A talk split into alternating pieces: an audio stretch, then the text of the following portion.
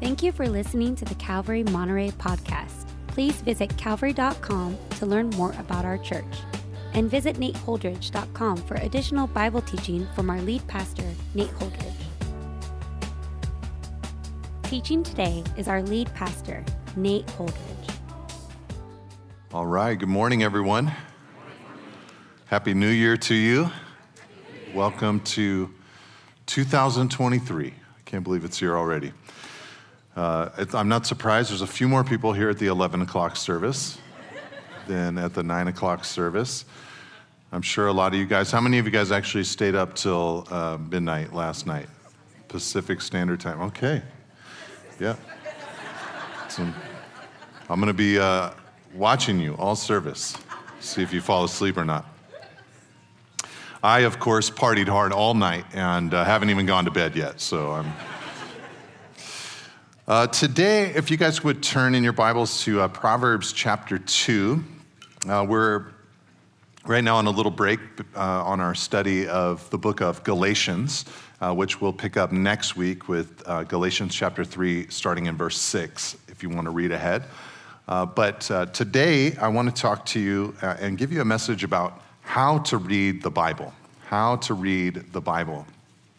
Uh, January 1st, uh, marking a new year, is a day that a lot of Christians uh, historically have committed or recommitted themselves to some type of Bible reading plan or structure. I remember back in the day, we used to hand out little uh, card stock uh, Bible reading plans at the beginning of the year. And those were always a little bit terrifying because they had the dates on them, you know, printed out and uh, you had to keep going, you know. And if there was ever a day or two or three that you uh, didn't get around to reading the Bible, they just sort of piled up on you. And you'd kind of turn to the next thing. Okay, it's February 8th, and I haven't read since February 5th. I've got 13 chapters I need to read today to catch up on. Things are a lot easier now today. We have our Bible uh, reading apps, like the Bible app itself, you can just pick a Bible reading plan, and if you biff for a few days, you can say restart today, and it'll recalculate all of it for you and give you the grace that you need. Um, so there's nothing magical about January 1st, um, but uh, Pastor Jeff mentioned this a couple of weeks ago. I know for me, I would love to see every person in this church read their Bible uh, in a dedicated fashion, and probably for most of us more than we already do. And so I thought it'd be helpful today to talk about how to read the Bible and try to give you some uh, suggestions to help you in your uh, reading of God's Word. Uh, I'm not going to exposit the text that I want to read to you today, but I just want to read to you just one of what could have been hundreds of passages in the Bible highlighting the benefits of being a regular, faithful Bible reader. Uh, the book of Proverbs, for context, is written mostly from a wise king to his up and coming son, who will one day have the massive responsibility of being the king of Israel. And so he's imparting wisdom to this younger man to try to prepare him for that future day. So let's read this proverb together. He says, My son, if you receive my words and treasure up my commandments with you, making your ear attentive to wisdom and inclining your heart to understanding, yes, if you call out for insight and raise your voice for understanding, if you seek it like silver and search for it as hidden treasures, then you will understand the fear of the Lord and find the knowledge of God. 4 verse 6 The Lord gives wisdom. From his mouth come knowledge and understanding. He stores up sound wisdom for the upright. He is a shield to those who walk in integrity, guarding the paths of justice and watching over the way of his saints. Then, verse 9, you will understand righteousness and justice and equity, every good path. For wisdom will come into your heart, and knowledge will be pleasant to your soul. Discretion will watch over you, understanding will guard you, delivering you from the way of evil, from men of perverted speech, who forsake the paths of uprightness to walk in the ways of darkness, who rejoice in doing evil and delight in the perverseness of evil. men whose paths are crooked and who are devious in their ways. So, verse 16, you will be delivered from the forbidden woman, from the adulteress with her smooth words, who forsakes the companion of her youth and forgets the covenant of her God. For her house sinks down to death, and her paths to the departed. None who go to her come back, nor do they regain the paths of life.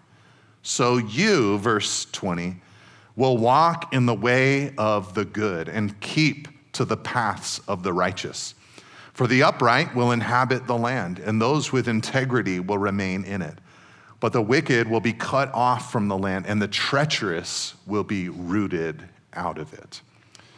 Father, we come to you this morning having just read just one chapter in your book asking, Lord, that you would help us to be a people of the book, a people of the word, rooted in it, that it would be rooted in us. Father, thank you for giving us such a witness. Thank you for testifying to us. Thank you for speaking to us. Thank you for giving us this holy book. There's nothing like it. It you say it's alive, and it feels, Lord, to so many of us that that's exactly what it is living and powerful, sharper than a double edged sword. But Lord, we need your help to enter into it. We need your help to be disciplined to interact with it. And so, Lord, we pray today that this little message would be helpful to that end, but we just want to start by praising you for giving it to us, Lord. Thank you for the privilege and the freedom to every single week come together publicly and open up this holy book and read it and discern what you're saying to us from it. And we pray that that would be a template for us of our everyday life and experience. So we pray these things, Lord, by the power of your Spirit in the, in the name of Jesus. Amen. Amen. Well, one of my uh, favorite figures in church history uh, was an Englishman during the time of the Reformation named William Tyndale. Uh, William Tyndale had a singular mission in his life as a Christian. What he wanted more than anything was for the, an English translation of the Bible to circulate throughout England. The, the problem was the Roman Catholic Church at that time had gained control of the country. And the King of England had said, no, that, that's illegal. There can be no English translation. There can be no uh, Bible in the language of the common man. It has to stay in Latin. And therefore, William Tyndale felt the Bible is inaccessible. People need to be able to read the Bible. We're, we're now living in the age of the printing press. This Reformation is occurring.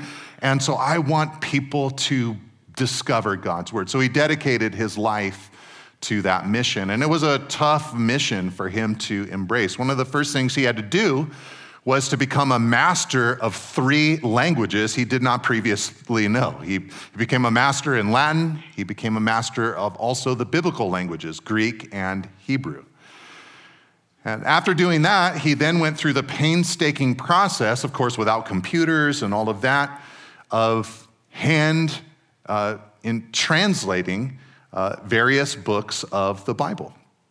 And when he would complete portions or uh, in, in the entire New Testament, uh, he would have to find underground printing presses that would take on the project, and at great expense, he would produce copies of the New Testament, sometimes smuggling them into England. Uh, there were times where he would work for a decade or so on a fresh translation of the Bible, and his work would be stolen or burnt in a fire, and Tyndale would just start all over again. That's how passionately he believed in this project, how badly he wanted people to have access to God's Word. Eventually, uh, because of persecution, he had to flee the country and was in hiding. But eventually, the King of England um, said that he would be willing to let Tyndale come home. Uh, he'd be willing to forgive Tyndale, he'd be willing not to uh, prosecute him in any way. Uh, but Tyndale from afar said, I'll come back on one condition. He said, I'll never write another word. I'll never do any more work. I'll, I'll never talk about Christ again as long as you allow there to be an English translation of the Bible in England. And when the king would not allow that at that time, uh, Tyndale remained in a refu- as a refugee until eventually he was captured and tortured and died being burnt at the stake. And I tell his story because I want us to have at least some sense that the ability to read the Bible in our mother tongue is a massive gift from God. It's a great privilege. In fact, if we just think about it, many studies throughout the course of human history or in other parts of the world today called How to Read the Bible, in many places and in many cultures and in many times, the first point would have to be first, learn how to read. Isn't it a privilege for us that that's, for most of us, not even a thought that we have? What a blessing that we've grown and lived in places that have given us that gift and that ability to be able to interact with the pages of Scripture. It's come to us at great cost, and it is a great blessing and privilege to be able to read the words of eternal life. Now, our reading today here from Proverbs 2, like I said earlier, it could have been from hundreds of other passages of Scripture that extol a life that is centered upon the wisdom of God's Word. I mean, from Genesis to Revelation, that kind of life, lives that are uh, depicted as creatures of the Word, they are always heralded as a life well lived. And this section of Proverbs is no exception. It affirms that concept. In the first handful of verses, it tells us that the person who receives and treasures the commandments and wisdom of God who incline their hearts and their ears and uh, to understand its wisdom, it says that they will enjoy an abundant and good life. It goes on to say that to value the word, uh, like you would value the most precious metal or the most precious gems or the greatest wealth on earth, that that will lead you, it says, to a life of knowledge and understanding and soundness and integrity and victory and discretion and deliverance. Uh, to rejoice in, the proverb tells us, and to submit to the word leads you to the paths of life in verse 19 and 20. And it says at the very end of the proverb that if you center your life upon the wisdom of God, you'll not be cut off from God's blessings, but will be, uh, remain and be rooted within them. And this is the typical way, a, t- a typical way for the Bible to encourage us to read the Bible. In fact, you're really not going to find verses in the Bible that say, here's some advice. Read the Bible. It really never says to read it. Instead, it says devote yourself to it, sell out for it. Discover it, fuss over it, celebrate it, meditate upon it, seek it like the most sacred treasure on earth today. Buy it, do anything you can to gain the knowledge of it. Let it be the master guide of your life because it's the very word of God. All right, so it's never going to say just read it. It's got a higher bar for us as God's people. Reading it is good but God wants us to dive in and swim in His Word. Now, uh, I don't want you to expect, though, that because it's God's Word and because we're to meditate upon it, I don't want you to have this expectation that you're going to have rapturous joy every single minute or moment that you spend trying to interact with the Bible, every moment of your Bible reading life. In fact, I'm nervous giving this message that I've lost a lot of you already because you've are saying to yourself, you know, I've already tried this. I've already tried to be a Bible reader, and it really didn't work for me. And I don't know what conclusion you've come to as a result of that frustration. Maybe you've decided internally, and maybe you won't even say this out loud, but you feel that there's some error in the Bible. It's too stiff. It's too long. It's too winding. It's too confusing. It's too far removed from modern life, you might say. Or maybe on the flip side, you've come to the conclusion not that there's something wrong with the Bible, but that there must be something wrong with you. That you're too distractible, that you're too undisciplined, uh, that you're too unknowledgeable. I just don't know enough to understand the Bible to, or to get much out of it, or that you're too busy it's not possible for me to have any time to read the Bible. I've just got too much going on in my life. Uh, but what I want to try to show you today is that I think there's hope for all of us to have this be a major component of our lives. So, I don't want to paint an overly rosy picture of what it will be like. It will take work, it will take discipline. That'll be one of the things I talk about in a moment. But I also don't want to make the error on the other side of making it sound as if it is always a hard and drudgerous experience. Sometimes pastors are tempted to do this kind of thing. Like, I want to be relatable, so what I'm going to say to you is like, hey, I don't like reading the Bible just like you don't like reading the Bible, you know, or something like that.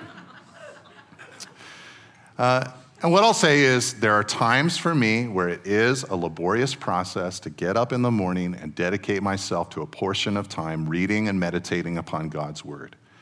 But in general, I have found incredible solace and comfort and guidance and love and peace and direction and wisdom and rebuke from my personal time in the Word of God. I spent a lot of my life uh, studying the Bible, you know, to preach it, to write about it, to communicate it, and I can tell you this the time that I spend doing that looks nothing like my personal time in the Word. My personal time in the Word is me with my Bible open and a notepad and just going through it, having a couple of bookmarks in it and just moving forward in the Old and New Testament so that I can hear from the word of the Lord. It's been an incredible cornerstone in my life. So, what I want to offer you today are eight suggestions that come out of my own life and experience on how to read the Bible. If eight sounds like a lot, you should know that I started with 20. So, I've had to condense it a little bit. All right, so the first thing I want to say how to read the Bible, I would say it like this How to read the Bible, number one, by listening by listening. In fact, uh, if I'm being honest, I really don't even agree with the title of my sermon today. I really don't want you to know how to merely read the Bible. Here's why.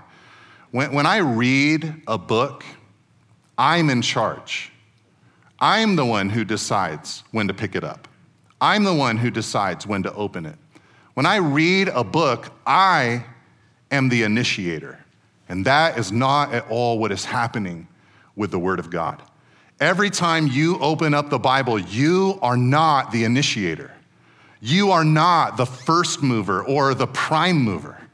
You are responding to a God who made the first move and the God who decided to speak.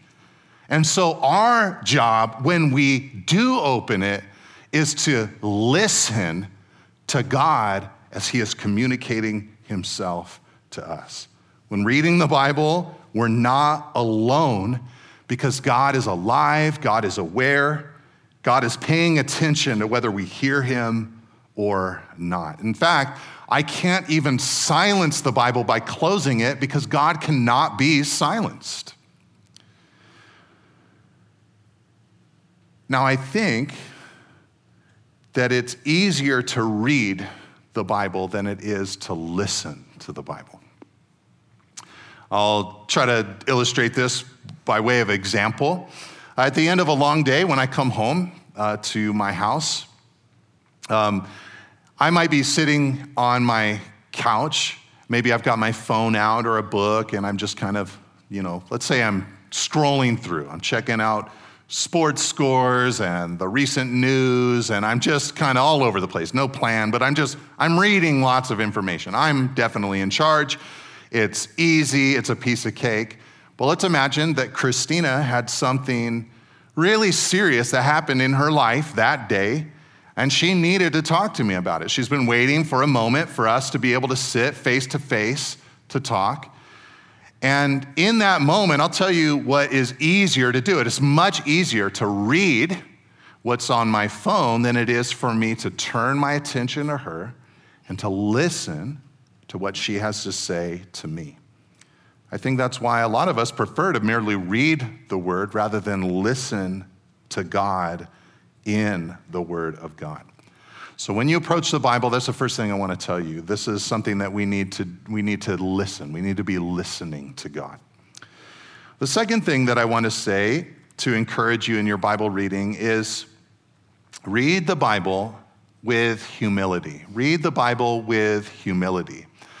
Um, I almost didn't even want to put this point in the teaching because my belief personally is that without humility, a person won't read the Bible. And with humility, they probably will be motivated to read the Bible. You see, what humility says is, I have need. What humility says is, I am incomplete. What humility says is, I don't have the right perspective on everything. I don't see all my blind spots. I have gaps in the way that I'm seeing the world and current events and friends and family and even my own self.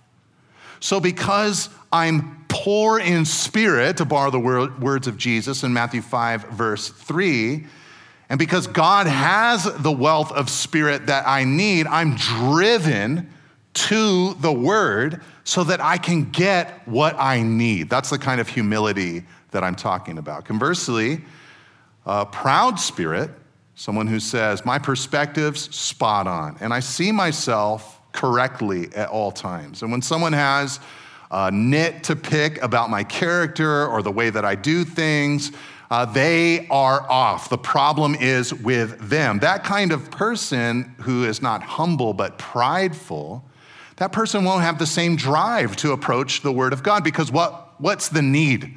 What, what do I need to receive from it? What, what do I need to get out of it? Why would I need God to speak to me? So I think this is an important ingredient for, for really reading the Bible well. Number two, humility. Here's the third thing, though, that I would say. When you read the Bible, number three, consider it the real world.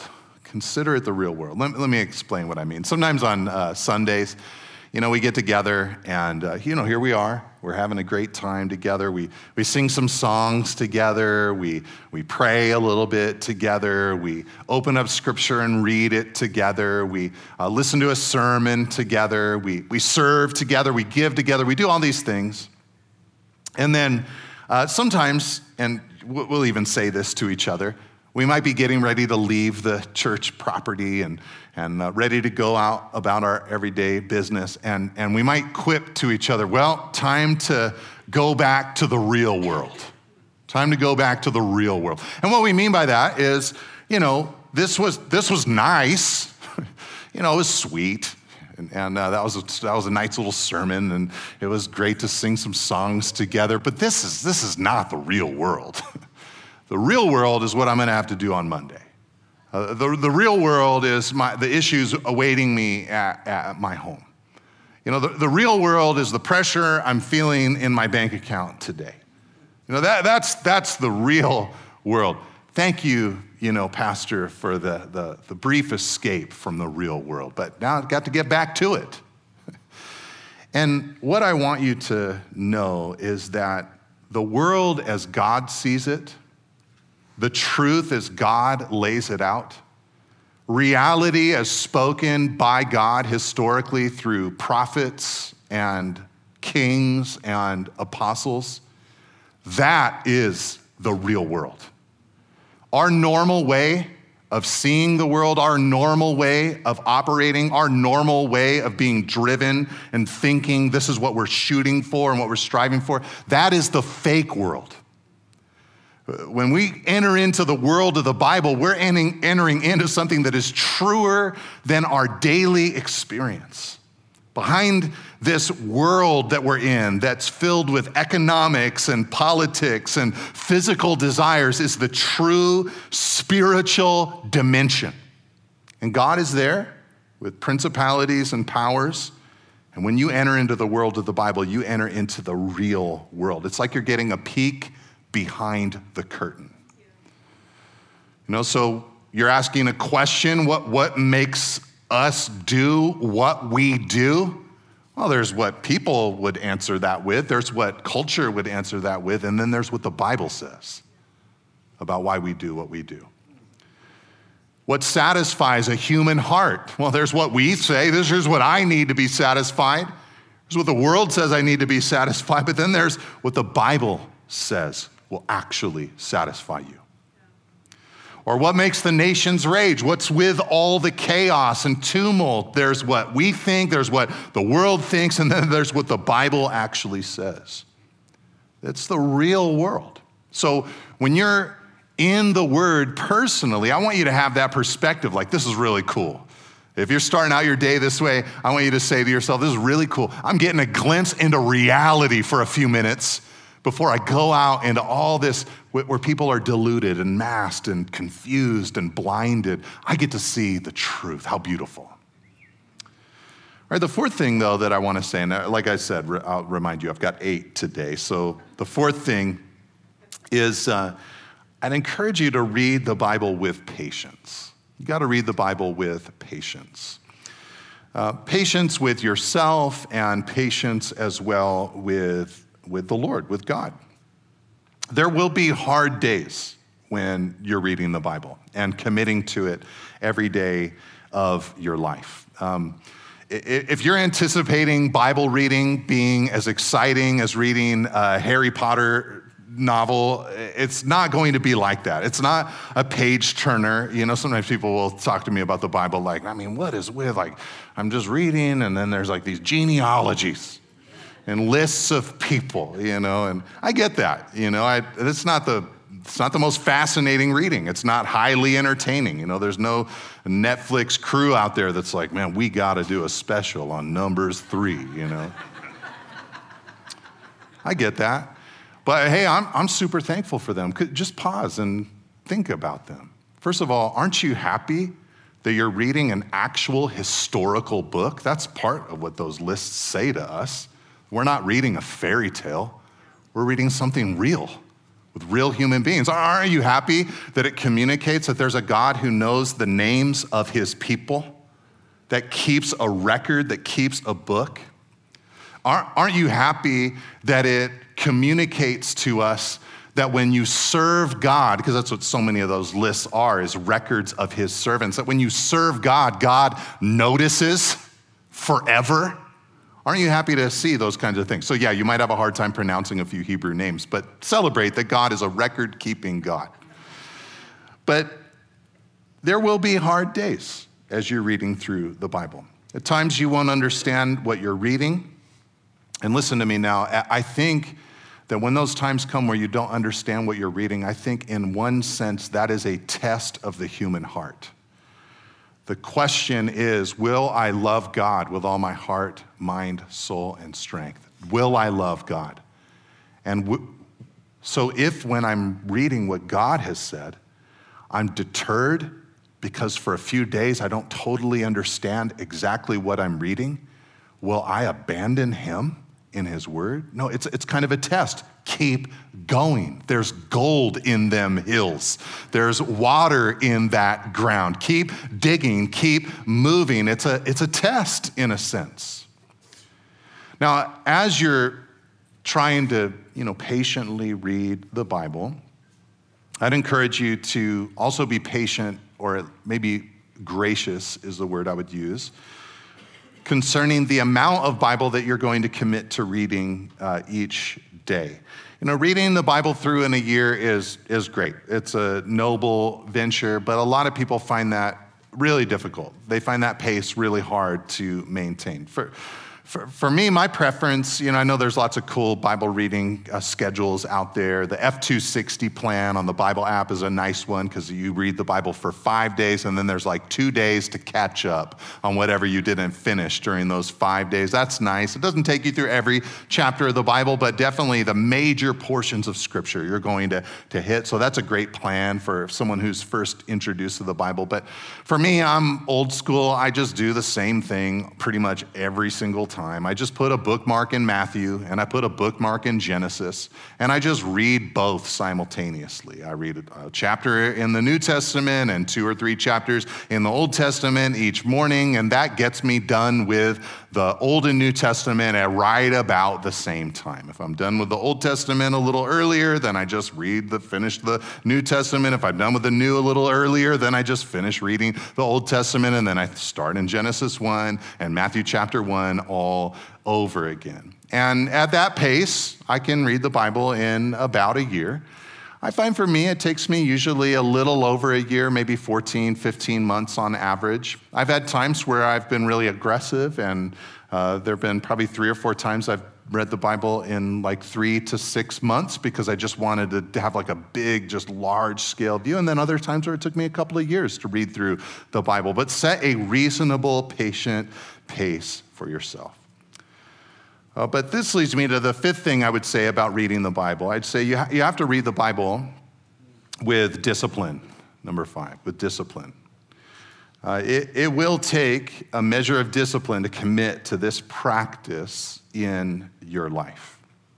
Uh, my encouragement is to set a non negotiable portion of every single day aside for this practice in your life.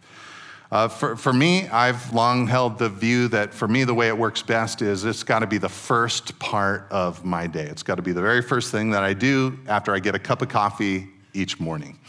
And uh, part of that is conviction. In the Old Testament, they gave God the first fruits. Uh, they gave the God, God the, the first of their tithe or their money. They gave God the first born, they gave God the first. And so for me, it's a way to give God the first of my day. I found that, you know, whenever I would try to do my Bible reading at the end of the day, it just didn't really work for me. Some people say, I just love to like wind down my day. It's like preparing for the next day. Uh, before I go to bed, I read the Bible. If I read my Bible at that time, I just go to bed. Uh, that's what happens. If I'm there in my bed, especially with my Bible open, it's like I'm asleep. It's great. I just, I'm knocked out, but that's, that's not the time that I needed to spend time in the Word. So for me, it's always been first thing uh, each day. But I'd encourage you to set that rhythm, to make that commitment. Um, part of discipline, I think, is as you're reading it, you might want to have a way to catalog different things that you notice, different prayers that you want to pray that stem from what you're reading, different things that God is speaking to you. I've never been one who is writing a huge diatribe about God or, you know, uh, emptying out all my thoughts, you know, about a passage. It's just for me like a sentence or a statement every now and then as I'm reading through uh, the scripture. But I find that discipline helps me to see some of the things that God is speaking to me. And some of you, to have this measure of discipline in your life, you actually might need a group that helps you to stay on track. Uh, some people in our church like to be part of a discipleship group or a growth group where two or three people each week are gathering together. And one of the major components of those meetings is to talk about what you read in the scripture in the previous week. Uh, the little group I'm in, we like to call it our MVP. We talk, one of the things we talk about is our MVP from the previous week. It stands for most valuable passage. So, what was it that we read the last week that really resonated with our hearts? That spoke to us, that drove us, that encouraged us, that rebuked us, whatever it might be from the previous week. And maybe for you, having a meeting like that will help you gain the discipline to stay on track. Okay, sixth thing I want to say though about reading the Bible is that you have to you have to read the Bible with trust. Number six, with trust. What, what I mean by this is you, you really have to trust God as you're reading through the Bible. I, I think, here's what I mean by this. If the Bible's organization and content matter was up to us, it would look a lot different than it does. I mean, for instance, I think if, if, if modern evangelical Western churches wrote the Bible, uh, I think probably 40 or 50% of it would have to do with marriage and family. And God seems happy to say, you know, I got like a handful of chapters about that, handful of verses about that. But you know what's going to be really good for your marriage and your family? Holiness not sinning, being forgiven, dealing with guilt and shame. Like these are things that are going to bleed out into the rest of your life. So, yeah, I've got some comments about what marriage should look like, what family should look like, but that's not the thing I'm just going to focus on because there's deeper issues at play. That's what I mean by trusting God. You got to trust His organization. You got to trust that He knew exactly what He was doing when He put it together in the way that He did. And you got to trust that He knows what we need to hear better than we know what we need to hear. The Bible isn't like a podcast store that you just go to saying to yourself, What would I like to hear about? What, would I, what, what am I interested in? No, the Bible's not like that. God has said what He's interested in. And we're to go to it and to say, God, what do you have to say to me? So trust God as you're reading through the Word. Okay, seventh, I would say we also need to read the Bible with our minds. So read with your mind. As I said earlier, Jesus said, uh, quoting from Deuteronomy, to love the Lord your God with all your heart, mind, soul, and strength. Uh, we should not be approaching the Bible in a mindless fashion. Uh, you've probably been guilty of this before. I know I have kind of taking out the Bible and uh, treating it in a real mystical kind of way, just saying, like, man, I really need God to speak to me right now. I need wisdom about this or that. And then kind of doing one of these where you're just like flipping through and like, I mean, you got to be careful what you wish for with some of the verses that are in this thing. That's not the way that you read the Bible. I mean, in a sense, uh, teaching on how to read the Bible, I could have had a point that said, uh, like word by word, sentence by sentence, paragraph by paragraph, book by book. That's how you read the Bible. Uh, but it's interesting with the Bible, somehow we get this sense like, oh, it's just, but it's different. So I don't need to read it in order. And I can just like point to any random verse and just have it like and obviously, there's incredible truth in it that will resonate with your heart, but God communicated it in a linear fashion. So, uh, you know, use your mind and move through the various books of the Bible. And as you do, I'd encourage you to ask questions about the passages that you're reading. Uh, these notes that I'm preaching from today are at my uh, website, nateholdridge.com, so you can see all of these questions. But ask questions like what does this passage tell me about God? Uh, is there anything in this passage that I need to obey? Has God made a promise or a vow in this passage that I need to believe? Are there any attitudes or perspectives in this passage that I should put on? What do I learn of Christ and his redemptive plan from this passage? Are there any prayers in this passage that I can pray today? Are there any admirable habits in this passage that I need to ask the Spirit to help me grow into? What do I see of Christ like character in this passage? And how might the Spirit want, want to grow me into that image? Those are just some of the questions that you can ask of really every passage of the Bible. As you're using your mind to read the Bible, I'd encourage you for each book of the Bible that you're reading, especially if you're new to the Bible, I'd encourage you to read a short introduction to each book of the Bible. If you buy a decent study Bible, the, the English Standard Version has a great study Bible. At the beginning of each book of the Bible will be probably like a one page hot sheet that gives you the context and the background to that particular book of the Bible. And I, I, I guarantee you, it will make so much more sense uh, by just getting into a little bit of that background material before you begin reading the Word. It will help you with the important question in reading the Bible that we should all ask of what did this mean to the original hearers of this passage? Should ask that first before asking what does it mean to me? And on top of maybe having a good study Bible that can help you with a little bit of background, I would encourage, I mean, the Proverbs talk about buying knowledge and buying wisdom. I'd encourage all of you to buy at least one decent commentary set. What a commentary is, is just like it sounds it's comments on the Bible. So it's, and they're organized just like the Bible. So you turn to Genesis chapter 1, verse 1 in your Bible you turn to Genesis chapter 1, verse 1 in the commentary. It would have the verse there, along with comments about that verse from scholars explaining a little background of that passage of Scripture. Um, one that I recommend is in my notes, but it's called the Bible Knowledge Commentary. It's by the scholars at Dallas Theological Seminary, and it's a great beginning kind of volume, Old and New Testament to have on your shelf when there's a question that comes up in God's Word. And on top of that, we can also use our minds by using the various online resources that people have created for us. The Bible Project, uh, enduringword.com will probably answer most of the questions that you have. That's a commentary through the whole Bible. Even my own site has thousands of hours of audio and video teaching about and through uh, various passages of Scripture. Okay, but let me close with one last thing that we should do in reading the Bible. You must read the Bible through the cross, through the lens of the cross, through the lens of Jesus Christ. Where in the passage that you're reading do you see Jesus? Who in the passage that you're reading reminds you of Jesus? What problems in the passage does Jesus solve?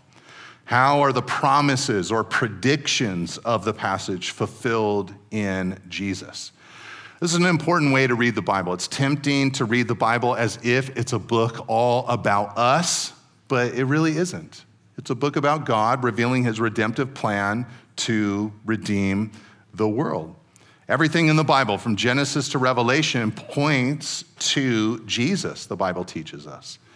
So if we're only seeing the gospel, we're only seeing Jesus in Matthew, Mark, Luke, and John, we're missing it. He's all over the pages of all of Scripture. Uh, to give an example, uh, this is one that I like to use to explain this point. Uh, think about the story of David and Goliath in 1 Samuel 17.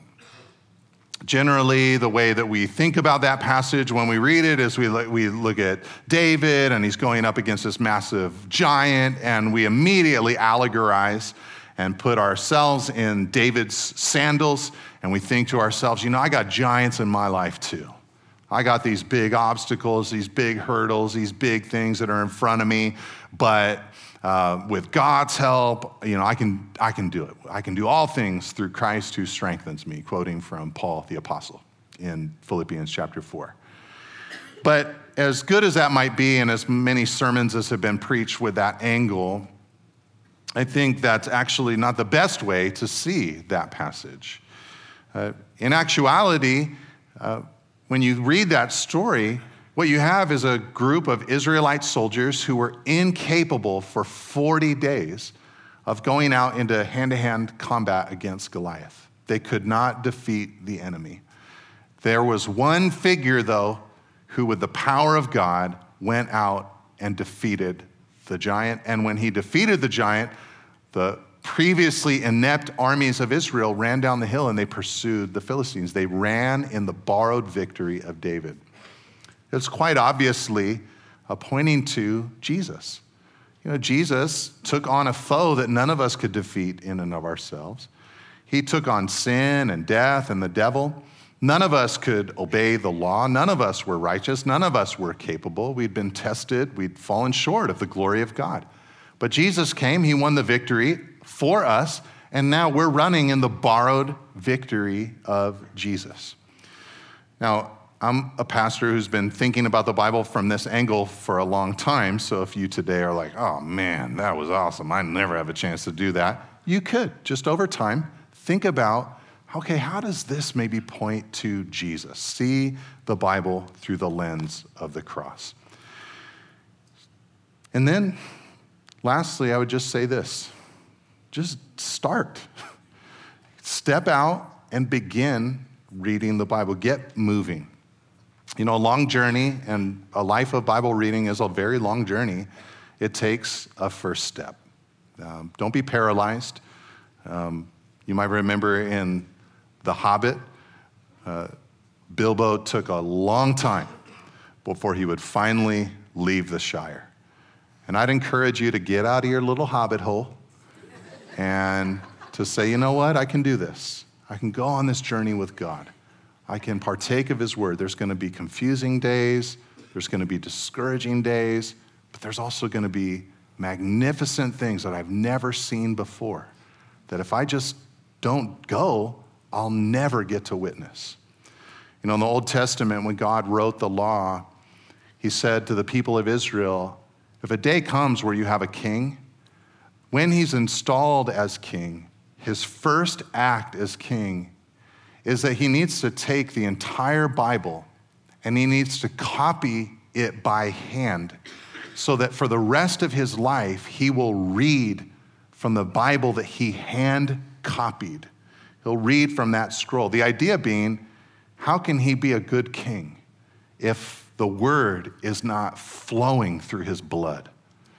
And how can we expect to live the human life as God designed it if the word is not part of our lives? So let's be people of the word, not just this year, but in every year to come. And as your pastor, I just want to come alongside of you and just help you in this endeavor. None of us will do it perfectly, but let's go on a journey together of being Bible people. Amen. Thank you for listening. If you would like more teachings and information about Calvary Monterey, please visit calvary.com. You can also find books, teachings through the Bible, and articles from our lead pastor at nateholdridge.com. Thanks again for tuning in. See you next week.